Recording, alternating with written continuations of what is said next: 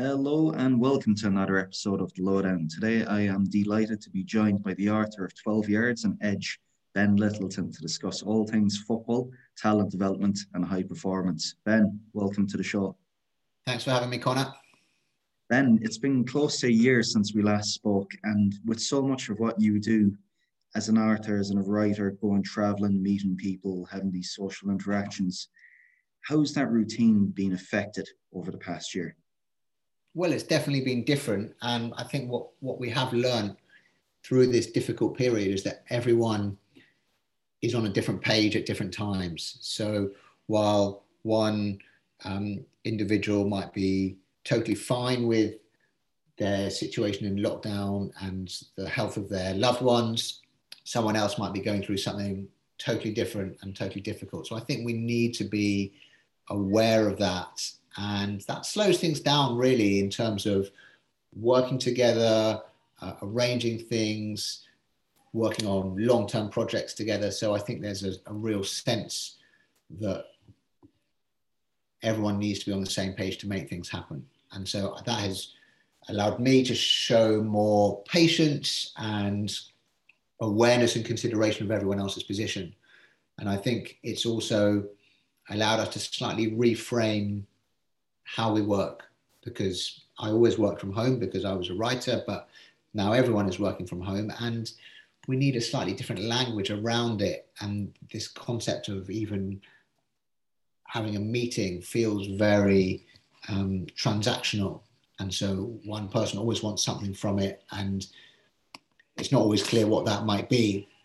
And so I feel that to have occasional check ins where there is no agenda is a very useful way of keeping in touch with people, um, having virtual coffees or whatever whatever they, they might be, um, some kind some kind of conversation where you're not just conversing with the other person, because otherwise you're just looking at the, the four walls of your screen and your world is getting narrower and narrower, and it already is narrower anyway. So there needs to be a bit more novelty in, in how we interact with people, I think, a bit more curiosity in the things we can talk about and do. And I think it has been a really challenging time. And I'm curious to see what happens when the situation eases and there are more freedoms given to us all because I'm not sure everyone will be totally comfortable with getting back to how it was before because a year is a long time to be in a certain situation. So I think again,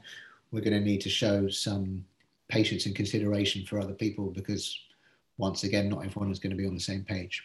Of course. Now, I'm curious to delve maybe just a little bit more into that, Ben. Do you believe in your dealings on a day to day basis with football clubs and organisations that they echo a similar sentiment to what you've just elaborated upon? Ha, who knows? Um, everything depends on the individual relationships and all, all work and all um, talent development and all identification, everything that I'm trying to work in in terms of leadership and creativity and cohesion depends on building relationships, having high levels of trust in people and in organizations. And those things take time, and everyone has a different view of that. So there might be one person in a club who's ready to go and wants to get out there and start visiting clubs again and seeing what's out there. And there might be someone else who lost a loved one and is much more cautious. And I think we have to respect both both views because both people have, have a right to those views. Of course. And then if we're going to go back right to the start then, what brought you into this realm, so to speak, of writing about football and using it as a lens perhaps a wider lens to look at self improvement and education? So I started off really with an interest in the psychology of performance as um, a football writer for a long time, and being English, I was very frustrated that every time England got to a penalty shootout in a major tournament and lost it, the coach would say, "Oh, we're just unlucky. Penalties are a lottery." So I spent two years investigating whether that was actually true or not. Um, and that culminated in the publication of my book, 12 Yards The Art and Psychology of the Perfect Penalty. And I realized that it, it was not true. Penalties are not a lottery. and uh, there is some luck involved, but you can minimize the, the relevance of that luck and you can do things that help improve your chances of winning in a penalty shootout. And that got me really interested in the psychology of performance because, as well as um, technique being important in penalties, the, the key thing is really psychology, mentality, mindset. And so I went deeper into that while I was exploring the art of penalties. And then that led me to Edge, my second book, which is um, called Edge Leadership Secrets from, from Football's Top Thinkers.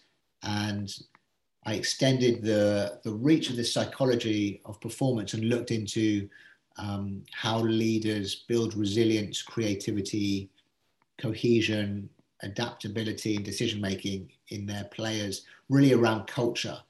Um, and that is one way that individuals and teams develop an edge.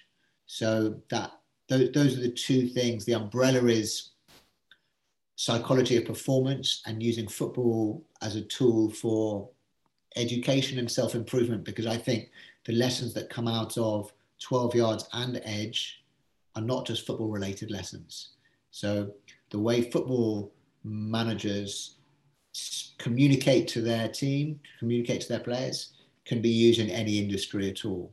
And in fact, I took one lesson from uh, one coach I spoke to, Didier Deschamps, um, who was who was and still is France coach. Before he won the World Cup, he said to me, "One thing I do is I never make promises to my players, because if you do that, you'll only disappoint them, and then you'll lose some trust."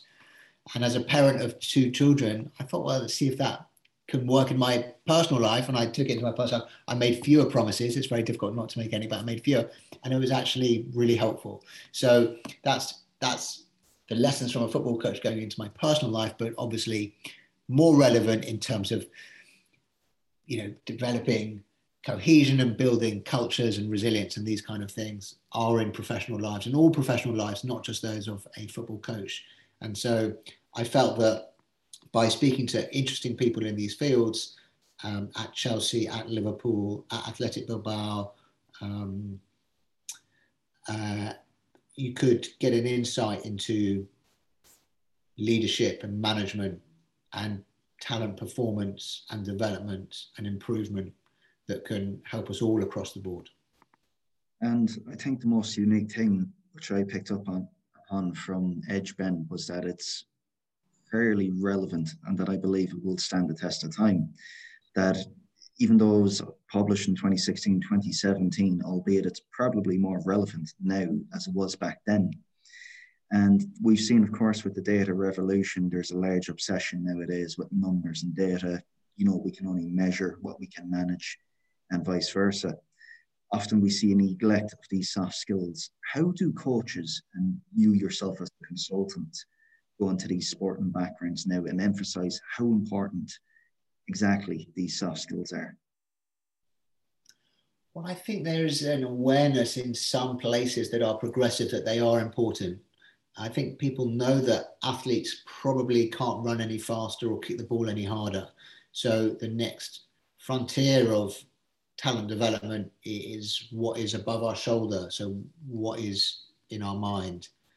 And the data and analytics revolution has been really interesting in this field because I think it has helped clubs change how they approach recruitment. And I think there is an important place for it, but I also think there's room for other um, areas and, and methods of talent development as well.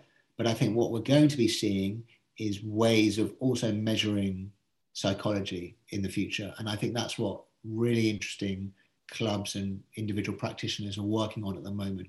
How can we actually measure anticipation and how can we actually measure resilience and cognitive flexibility and all these factors that are actually very important in performance and player development but can they be measured and how are we going to do that and I think that is the next stage of the data revolution, which at the moment is XG and all, all, all this all, all, this other stuff that um, you spoke to very interestingly with Dan Altman about. Um, but there is a next level to that, which is we're going to start measuring psychology, and that's something that really excites me. It's quite fascinating to see who's going to pick up the can, so to speak, and car- or the baton and carry it from there. Because one of the most interesting case studies was at the beginning of the book under cohesion, Athletic Bilbao. And in comparison, in contrast, I'm a huge Chelsea fan. Now, what I see with Athletic Bilbao from a distance is that they have a clear sense of identity, one which perhaps Chelsea do not have. And we've seen how Frank Lampard struggled in his attempts to gel of last summer's signings. Now, another case study which you've done inside the book was on Thomas Tuchel. What has he done which Lampard hadn't, which seemingly has got the best out of this Chelsea playing squad? Well, that's such a good question, Connor. Um, I, I, would just preface my answer by saying there are there is more than one way to win, and so not every team can be like Athletic Club de Bilbao, who only pick players from their local region, only Basque players, and that is a, a huge part of why they're so successful. Um, Chelsea have also been really successful uh, in the Abramovich era, doing things their way, which is changing the coach all the time. So there are different ways of doing it. And I think one of the most interesting conversations I had for Edge was spending time with Thomas Tuchel. And I've been watching very closely what he's been doing with Chelsea. And it is really interesting. And one of the first things he did when he came to the club was to almost apologize for not being Frank Lampard and to say very openly, I have great respect for what he did as a player. Um, what, what, a superb ambassador and servant for the club he was, and what a club legend. And I'm come come here to you know continue his work and do the best I can. But please don't compare me to him because because I'm not him. And I think that was a very important line in the sand that that he drew because whatever the results were on the pitch, Lampard had this playing career behind him that was grace in the bank, so to speak. So he could have actually lasted a lot longer because he was their all-time leading scorer. So you get someone coming in, first time coaching in in England, so not probably that well known to many of the fans. And in his first game, he picks Callum Hudson-Odoi as a wing back. And suddenly everyone goes, wow, what, what is he doing there? I never saw that coming. And that I think was very important because that was really a message to everyone, to the players, to the internal staff, and to the fans that he is prepared to do anything to find ways to make this team win. And they might be surprising and they might be interesting and they might not work because I don't think Hudson Odoi has played wing back since, but he tried it and it sent, I think, a very powerful message that every player will get an opportunity and maybe get an opportunity in a way that they weren't expecting it. And what, whatever it takes to try and find the best solution to get results is what he will try and do. And since then, I think he's spoken openly about players, openly about his tactical systems. I think we've seen Chelsea's social media team be do some really interesting tactical, provide some interesting tactical insight on how they beat Atletico Madrid in the Champions League, which would never have happened um, under previous coaches. I feel like there's a transparency and openness and honesty um, to, to what he's trying to do. I feel that he's bringing a bit of fun back into the club and the team and the players.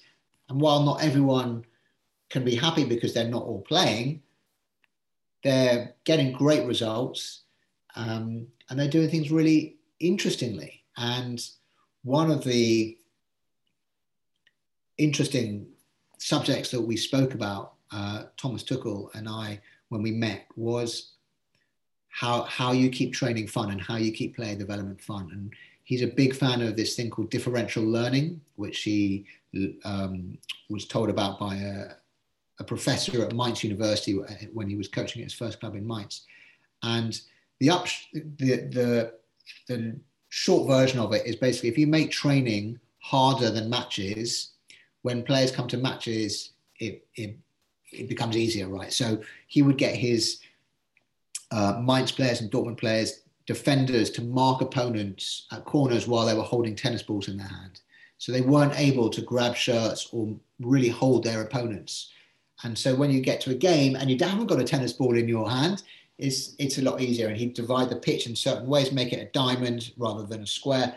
So they could only run in certain ways. So when you've got the whole pitch, it becomes different. And, and the whole idea of that was um, to make the training harder than the than the match itself. So when the match comes, it becomes it feels easier. And that's like training for an exam. If you are revising for an exam and you are setting yourself the hardest questions or being given the hardest questions you could possibly get in your revision, and then it comes to the exam, you're going to think, oh, you know what, it's not so bad because I can I can do these ones.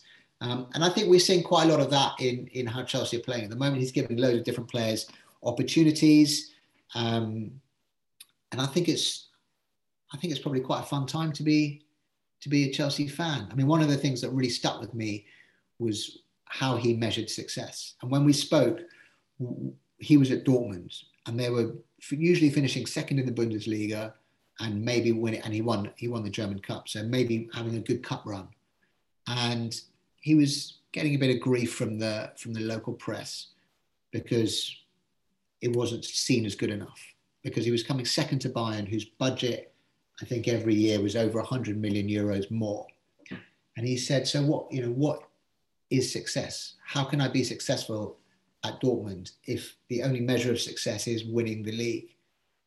Because I can't really win the league because Bayern have got 100 million euros more. So coming second is the best you can probably do, and then winning the odd trophy." And so there are other ways to measure success, and we kind of sat around and thought about what ways they might be, and they're often intangible. So it would be the feeling that fans would get going into the stadium when they could go, because this is when we spoke, or the pride they get from playing a certain way and seeing your team um, win a certain way, not just um, closing out 1 0 wins all the time, um, which is actually ironically what he's been doing since, since he came to Chelsea. But, you know, in those days, he was a romantic and he was an, an, an aesthetic fan of football and wanted to um, find the best result, always find the best result, but also in a fun way. And so he would often play around with players' positions and play two defenders and six midfielders or whatever, whatever he would do. He didn't really believe in formations, more about spaces um, and try and find spaces in opposition areas to, to exploit. Um, but that's another thing, you know, we spoke at the beginning about um, novelty and the same old, the same old, and how we can work in, in new and different ways. And he's always looking for new ways to keep things interesting, but also as a lesson that transcends football and can move into our own professional lives is how we measure success is, is really interesting. And I think in football, too often we measure success just by results. We're very um, result and outcome focused rather than performance focused um, are we seeing an improvement in performance? Is that better than than the result? Because there is a lot of random elements of luck that goes into the actual result. But seeing improvements in performance steadily and gradually is, is much more important. And I think as a youth team coach, and if there are any youth coaches um, out listening as well, this is something that's a constant debate that I have with clubs in every country is what is more important at youth football? Is it results or is it performance and talent development? And it has to be the development of the players. Mm. And if they're losing 5 4 but getting better, that is preferable to them winning 1 0 and not getting better. So there has to be this idea that there's, they're always improving. And when it comes to writing a book, I have the same questions. What, what is a measure of success for writing a book? Is it writing a book that some people like? Is it writing a book that no one likes but is really successful? It can vary on whatever um, idea you have in your mind when you when you when you start the process. But I think to think about what your measures of success are. Because again, not every club can win the league. Only one club can win the league, and maybe three or four start with that dream. So a, a lot of our ideas of disappointment, expectation, and that taps into our motivation as well, um, relies on setting realistic and clear goals which are, are points of success along the way. I think it's interesting how all of those ideas kind of merge, so to speak, when you speak about high performance, having some cornerstone foundations, um, such as with Tuchel, Ben, you touch upon having process at all times above the outcome, having non-negotiables such as Tuchel in terms of transparency. For me as a fan, one of the most important things he did at the start when he went into the football club was reintegrating the captain Cesar Azpilicueta straight into the first team picture. And when he was asked about it, he was nearly just nonplussed, looking at the reporter as if it was a stupid question. He was saying, Of course, Cesar's the captain. He has to play in most games. He has to play this game. And then one other figure who you interviewed, Ben, was Didier Deschamps, who's also fairly transparent. And he's an interesting case study for me. He spent nearly a decade now in charge of the French men's national team. He's a national team manager, he's not a club manager. He sees his squad, albeit a handful of times a year. However, he's quite adamant in terms of the characters and values he wants in a setup. Now, we've seen in the past high profile players such as Aymeric Laporte and Karim Benzema miss out on making his French squads. How does the Deschamps approach differ to that of Tuchel or are there similarities there? There are definite similarities. There, there are there are similarities. Um, I think in, in in both respects, they're interested in developing the individual as well as the athlete. So the the person as well as the player, and Deschamps is constantly looking for new ways of engaging his players. Um, he watched a documentary about a South African explorer, polar explorer called Mike Horn, and he was going to make the players watch or watch it with the players at some point because it took them out of their football bubble and he found it really interesting. And they're just little examples of ways that um, you can engage players. But the two things that they have in common is one, this idea of communication being key to everything. And I told the story about Deschamps and the promises earlier, and I, I feel that Tuchel would agree with that as well. This sense that if you are going to communicate, don't muck around with what you say, and and uh, you know, and, and, I, think he's been straight with Benzema from the start, which is ironic because they've been so successful without the greatest number nine that they that they can call upon over the last eight years. You know, he's not stopped scoring for Real Madrid in that period, but there was just no room for him, and that is putting the team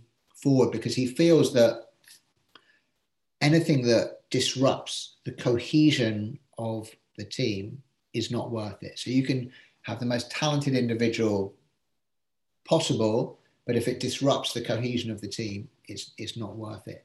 And that's really one of the reasons why I wrote Edge is because we, we focus so much, but especially in 12 yards, I was focusing on the individual psychology and the individual performance. And Edge really looks at the collective and the group and this idea of cohesion and the importance of um, often retaining talent rather than bringing in new talent. So you can develop your own talent.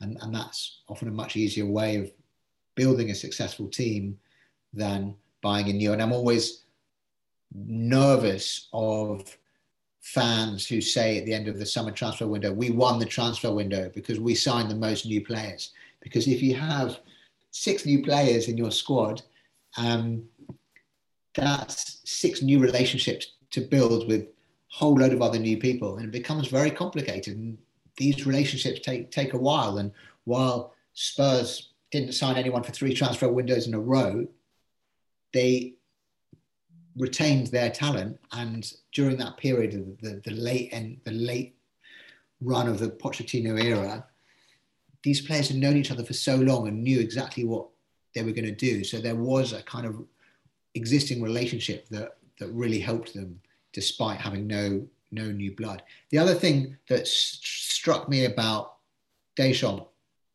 is a word that probably comes up in all your conversations uh, and, and, is a buzzword in leadership at the moment, and that's authenticity. So he he is straight down the line, and he is totally himself. And one of the things that, that struck me when I met him was how bad his teeth were. And they're exactly as they're exactly the same as they were when he was Chelsea captain and when he was a player and uh, when he played for Marseille, and when he played for Nantes, and he's become one of the most successful individual figures in global football, having won the World Cup as a player and as a coach. And only three people in the world have ever done that. And he just can't be bothered to fix his teeth. He doesn't care. He's just not interested. And that for me is a very external and quite shallow view from my side. But, you know, it's an external example of someone who is authentic and doesn't really care what people think about him and is just being true to himself. And it seems a very small little thing, but I noticed it and it struck me. And he spoke very openly about the authenticity that he has from his career and when he was a player. And, and this is a guy who was a born leader. So um, he was captaining Nantes at 19 when there were 34 year olds in the side. And when he was 12, he was captaining the under 16s. And we had a very interesting conversation about whether leaders are born or made. And I think in his case, he was definitely born a leader. I mean, I think they can be developed and nurtured with the right mentor and with, with the right group around them. But Deschamps, you know, is a, is, a, is a natural born leader. And so to be around him as a player, I think would be, would be incredibly inspiring. And I know France has developed some fantastic talent over the years, but it's no surprise to me that they are now matching that talent with winning winning titles and winning tournaments because they have someone in charge who totally understands how to make it all work. Of course, and then in terms of mentioning talent, Ben, you interview Ralf Rangnick, Alex Inglethorpe, and Jorge Valdano in the book, and they all have different interpretations of the same word. However, I'm more curious to delve into Rangnick's definition, which is inherent talent plus learned skills multiplied by mentality. What does that look like?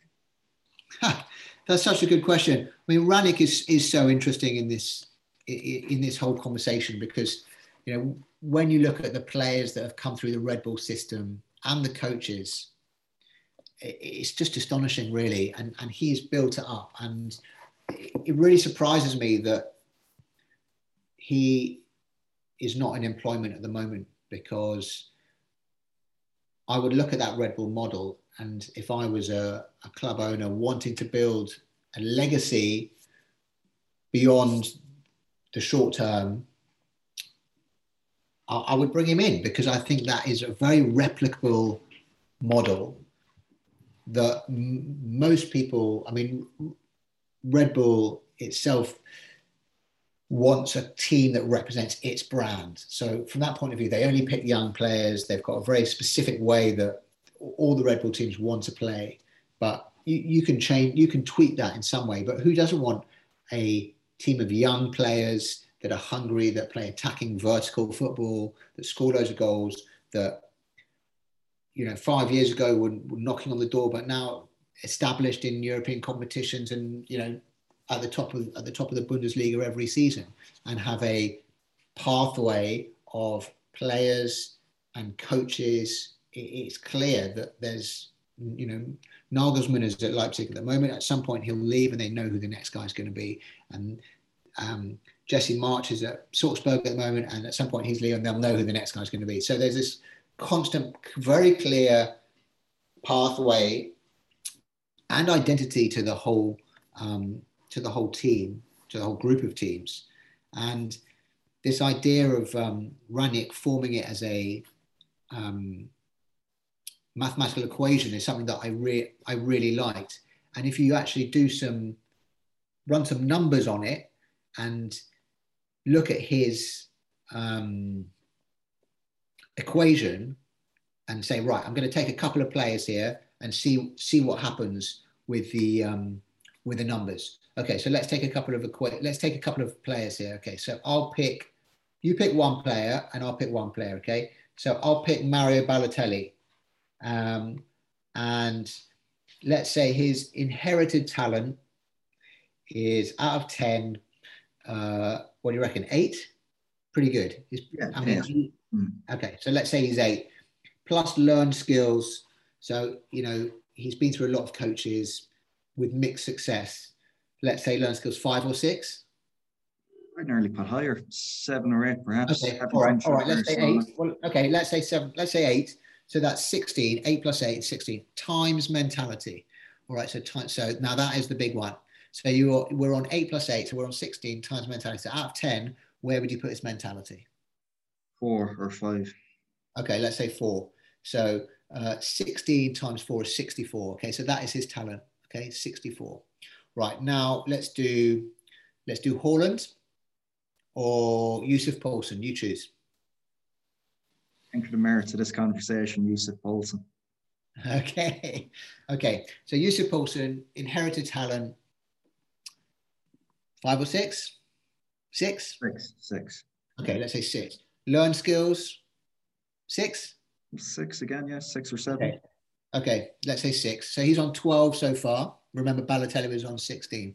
Right, times mentality. Mentality? Eight or nine. Eight, eight or nine. All right, let's say let's say eight because we're going on the low side. So uh, 12 times eight is what? 94. Is that right? Should know this. 96. 96. 96. All right, so you've got Poulsen on 96 and you've got uh, Balotelli on 64. Hmm. But in terms of the ability they have, Balotelli, well, the, the inherited talent and the learned skills, Balotelli rates higher. But once you multiply it by the mentality, Poulsen is way, way, you know, is the player you'd rather have in your squad. And that is how Rangnick measures measures talent. Not everyone does. That's that's Rangnick's way of doing it. Um, sorry, one second, Connor. I'll just get rid of that call. Sorry. That's Rangnick's way of measuring talent, and I find it a really interesting one because it does put mentality right at the top of the scale. And when I look at other players, I sometimes run that equation in my head, and it's sometimes pretty unclear what a player's mentality is. I think Balotelli is obviously an extreme example of someone who's had great talent but hasn't always fulfilled it. But Rangnick is finding ways of measuring this talent. And once again, that, that goes back to what we discussed at the beginning, because I think measuring psychology and measuring the mentality of players is, is the next frontier of, of player development. I think we've all heard of rhetorical questions before, but in Rangnick, when he gave that to you, was more of a rhetorical formula in terms of the answer you're looking for is in the mentality, mentality being the, the multiplier. And do you believe in having this one size fits all objective definition of talent running through an organization? Does that provide many tangible and intangible benefits across the whole enterprise? So every time I spoke to someone different in the book, I asked them how they define talent, and they all came up with different answers. So while it may be useful to have a common thread running through your organization, everyone is going to have a different opinion of, of what that is. And I actually liked Alex Inglethorpe's um, definition of talent. And he is the head of the academy at Liverpool who uh, in recent years have, have you know brought through a whole load of talented players, including Curtis Jones, Nate Phillips, Trent Alexander-Arnold. Um, and previously, he was at Spurs, where he worked on the development of Harry Kane, Andros Townsend, Harry Winks, um, Adam Smith, a whole load of, of, of, players who came through the Spurs academy. And, and his came, also came up with an equation, which is quite an easy way of, of remembering these things, but his was different to Rangnick's. And his was potential plus time plus opportunity minus interference. And so that doesn't quite put mentality at the forefront of it in the way that Rangnick did, but it put a lot of responsibility on the people around the, the talent. And this idea of opportunity minus interference. So give the players an opportunity, give youngsters an opportunity but also step back and let them make mistakes and don't micromanage, don't helicopter parent or you know whatever the phrase is. Mm-hmm. So that, that, that I found a really interesting definition of, of, talent, and it's almost more of a definition of talent development because it's a way of bringing talent through which involves you allowing them to make mistakes. And obviously, mistakes is the best way to learn.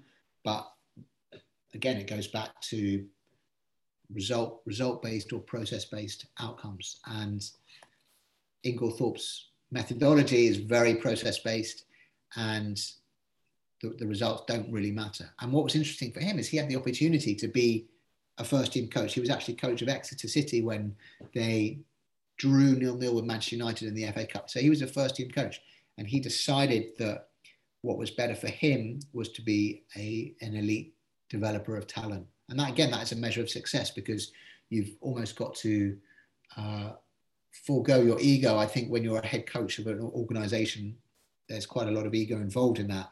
But if you rather take the decision to be a, a developer of talent, your, your ego takes a back seat. And so I'm full of admiration for um, Alex Inglethorpe for having the presence of mind to realize that, for having the self awareness to really look and, and see what his measure of success is in terms of his personal career and ambitions. But also this idea of giving opportunity and not interfering. And I think he has a golden number of 100 matches, I think, that he wants all players to have played in by the time they're 20. First team matches. So it's better to play at a lower level in the first team than wait your wait and and and and um, not have as many matches. And that's just his method, and that runs through the whole of the Liverpool Academy and it doesn't work for every organization, and nor should it. But it is at least a thread that, that goes through there. And I go to a lot of clubs and work with clubs where they don't have even any concept of it. They just chuck it in the mix and see who comes up. And so I help them find a kind of development pathway, strategy, um, a purpose, uh, a USP, an edge, however you want to call it, to work out how they want to develop their talent. And, and, and often they have the idea, but it's just not communicated very well. So they just can't articulate it very well. So sometimes it's, it's there and you can see it in action, but it's just not communicated. But I think if you have it and it's communicated, it can be extremely beneficial in so many different ways because it can um, it can attract talent to you. It can uh, help you retain the talent, but also it's a rallying call for the people, everyone else in the organization and for the fans. If you support Athletic Club de Bilbao, you know what the club stands for. If you support Red Bull, you know what you're getting. Right? There are a lot of teams out there. You support a team and you support a team because of their geography or because of your family background or whatever it is, but you don't really know what the team stands for or what the culture of the team is or what their purpose is. And I think it's really important now, kind of more than ever, when there's more challenges to people's attention, that um, teams need to be culturally relevant and stay culturally culturally relevant. And so I help them with that as well. Fantastic. And I suppose touching on one niche or USP, so to speak, that you do have is the research you've done on penalties, Ben and the 12 yard substack, which I'd recommend absolutely everybody to subscribe towards. Is there a single best way to take a penalty kick? well, to score is the best way. Um, I would say if I was taking a penalty um, tomorrow to win a big trophy, well, for a start, I would practice every day with purpose. I would ask my coach to tell me what number I was taking in a shootout so I knew way before the game. And if that number was to change, if a player was to go off, I'd want to know about it. So I would take out all the variables as early as possible. So if I have a cup final in April, um, uh, or in sorry, if I have a cup final in a couple of months away, I would want to know what the permutations were for Plan A. If everyone was fit, what number would I be kicking? But if star player A was injured or sent off or missing, what number would I be kicking? How would that change? Um, and then I'd want to know in my own mind where I would be kicking that penalty. And I would practice doing that. And I practice that now. And if you hit the penalty exactly in the way you want to do it, you should score every time. But the reasons why players don't is because often in the period between the walk to the spot or from spotting the ball to striking the ball, something changes in their psychology that makes them nervous. And often that's because of lack of preparation and lack of purposeful practice, all of which can be worked on way before. And we often hear from players who miss penalties and explain it away afterwards by saying, I changed my mind at the last minute. Well, you know, why did you do that? Because you weren't confident in your original decision because you hadn't practiced enough or you hadn't worked it out. And it feels quite a unfashionable and boring thing to say because you sound like a parent saying, do your homework, practice, practice, practice. But actually, that's how you get results. And sometimes you can practice loads and you're not even, the, the exam question doesn't come up. So you don't have a penalty shootout. There hasn't been a penalty shootout in the Champions League for five years.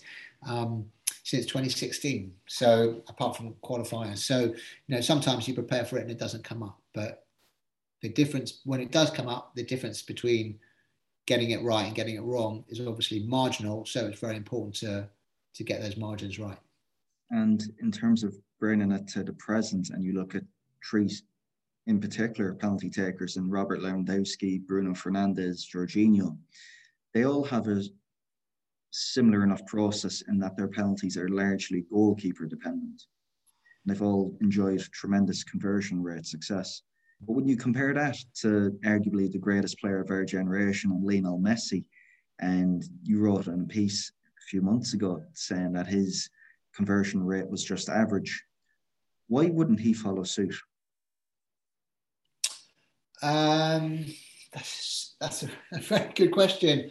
Uh, the, the Messi penalty conundrum is a, is a really fascinating one, and there are lots of different reasons that might be for why his penalty scoring rate is at 78%, which is exactly the same as what the penalty scoring rate is across Europe's big five leagues. And it's almost the definition of average. He's just bang on the line.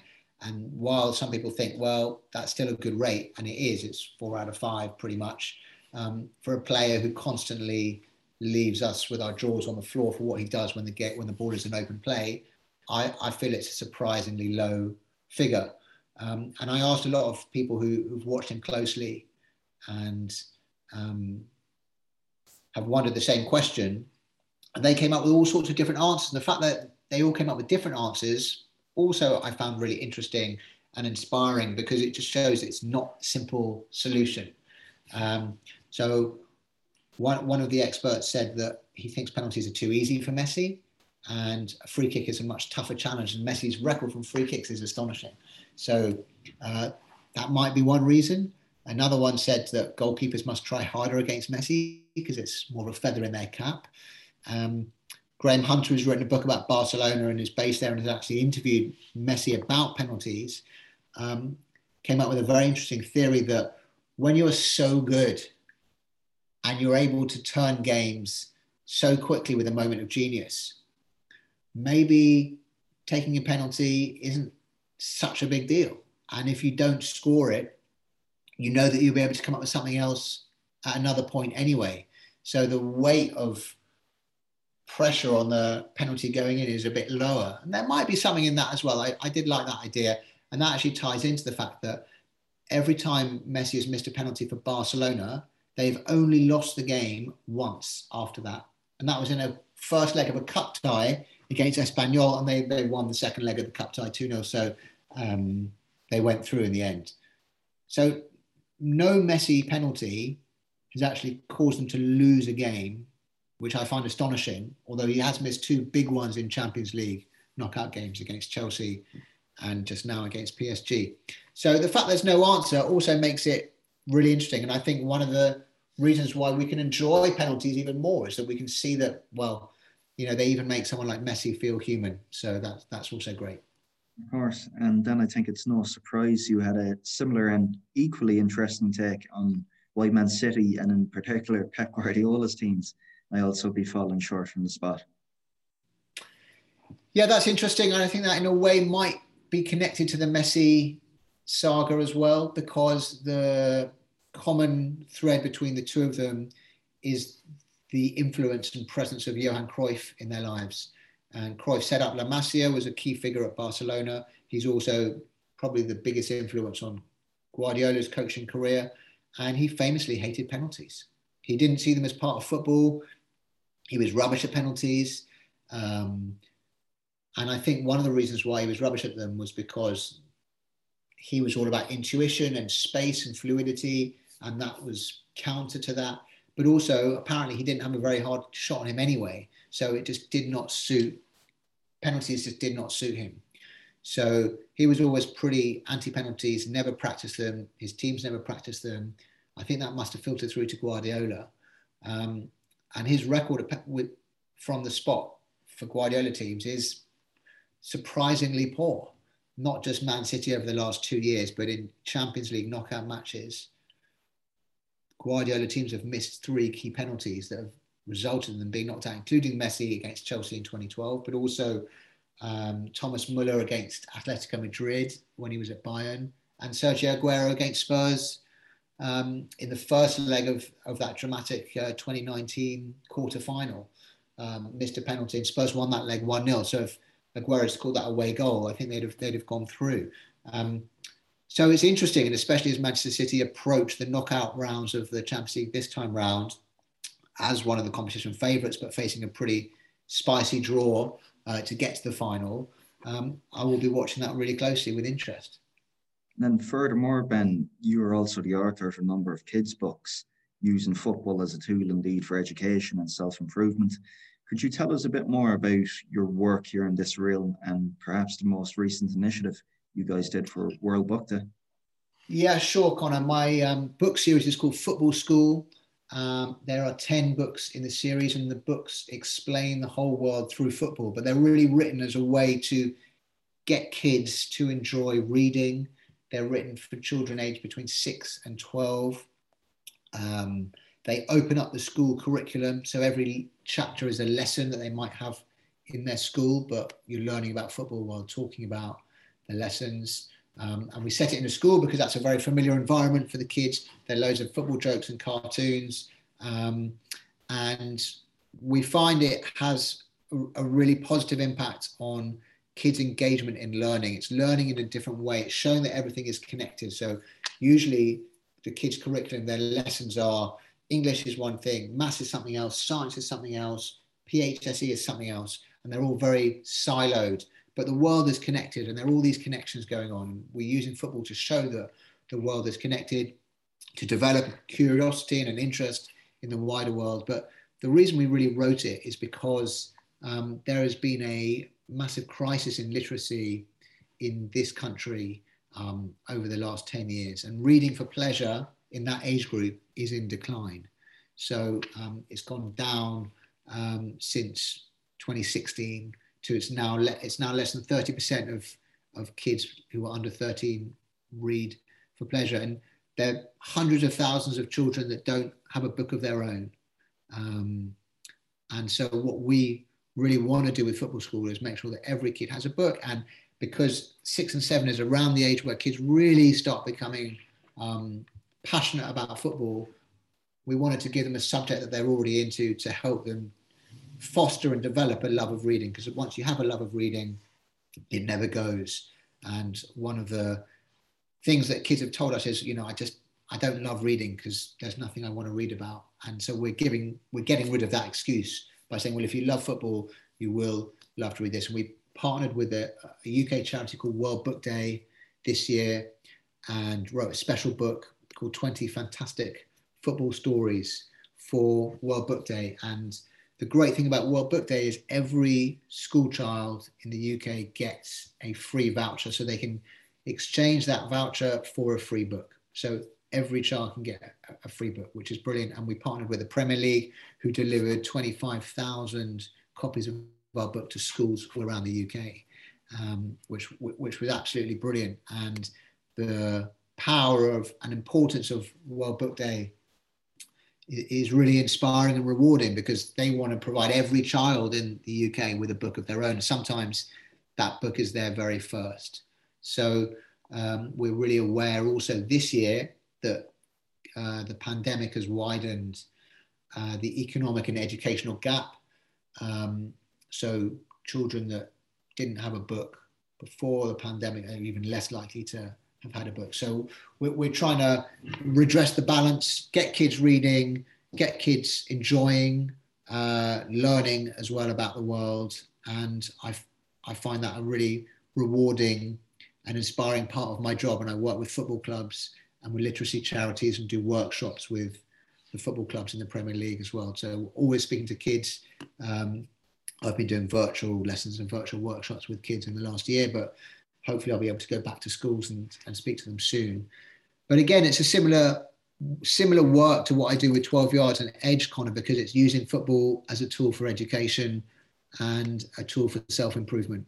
And I think football has a you know an, an amazing ability to bring people together and to work as a as a force for social good. And so I feel privileged and proud that I'm using that to help children and in, in a way to help adults as well with their professional lives. Absolutely tremendous initiative. I'll be sure to link in the show notes below, Ben. But finally, to close, uh, Steve Jobs once said that you can only connect the dots going backwards. What traits and soft skills have you embodied in pursuing your passion? And how has your research in football impacted you over the past 10, 15 years in shaping you as a person? Well, what a very good question, Connor. Um, I, I would say that I am, because I'm lucky enough to have had these conversations with really inspiring leaders, my approach to everything I do is in some way helped and changed and tweaked often by by them. So I've spoken before about um, Deschamps and Tuchel and some of the lessons we've taken from that. But one of the other fascinating conversations I had was also with someone at Chelsea. Uh, so it'll be of interest to you, the head of sports psychology there, Dr. Tim Harkness, who I spoke to about resilience. And I think this is something that we all really need to be aware of, especially as we come out of um, the current situation where everyone is on a different page, to go back to as we said at the beginning. And I think people's mental health really needs to be considered and you know will be top of mind on, on in, in how we recover and tweak our relationships or carry on with our relationships being mindful of where everyone is at. And as, as I asked for a definition of talent as I went through the journey of the book, I also asked um, Tim Harkness what his definition of resilience was. And most people think it's bouncing back from adversity, which in some ways it is, but he actually gave me a really fascinating definition of what he sees resilience as. And he sees it as the ability to accurately assess threats and opportunities and to allocate emotional resources accordingly.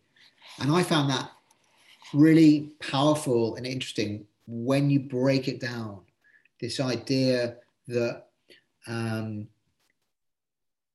every adversity has a consequence, but it's not just adversity that we're talking about. And so the way he defined it was really to ask yourself three questions which is um, which helps us decide whether an emotional response is accurate or not. So the first one is around intent. The next one is around frequency, and the final one is around impact. So the first question, let's give an example um, of something that I would need to be resilient about. So the example that Tim gave me was we're standing on the train. So you and I, Connor, are standing on the train together, and you stand on my toe, and it really hurts. Um, so the first question I have to ask is, was is it me, right? Intent. Did you actually intend to, to stand on my toe and um, and hurt my toe? So I would probably say no to that. Therefore, any emotional response would need to be tempered with that. If it was yes, and you did do it on purpose, then my next question is frequency. So how often do you stand on my toe when we're together? And do you does it always happen when we're together, or is it only happening now? And if it's always happening and you're always standing on my toe, then again, I would need to have a different emotional response that is accurate to what has happened. And the final um, question is about impact. So, having broken my toe, is is the pain more important than anything else in my life? Does the whole relationship we have revolve around you standing on my toe and nothing else? And that's the wider context. And these three things, I think, are actually really powerful and helpful tools for me, not only during a stressful period like we're currently in, but also in, in any normal period when you're waiting for a phone call from a colleague or um, upset that someone hasn't liked something on social media or whatever it is. Are these accurate emotional responses to things, right? What is the intent? What is the frequency? What is the actual impact?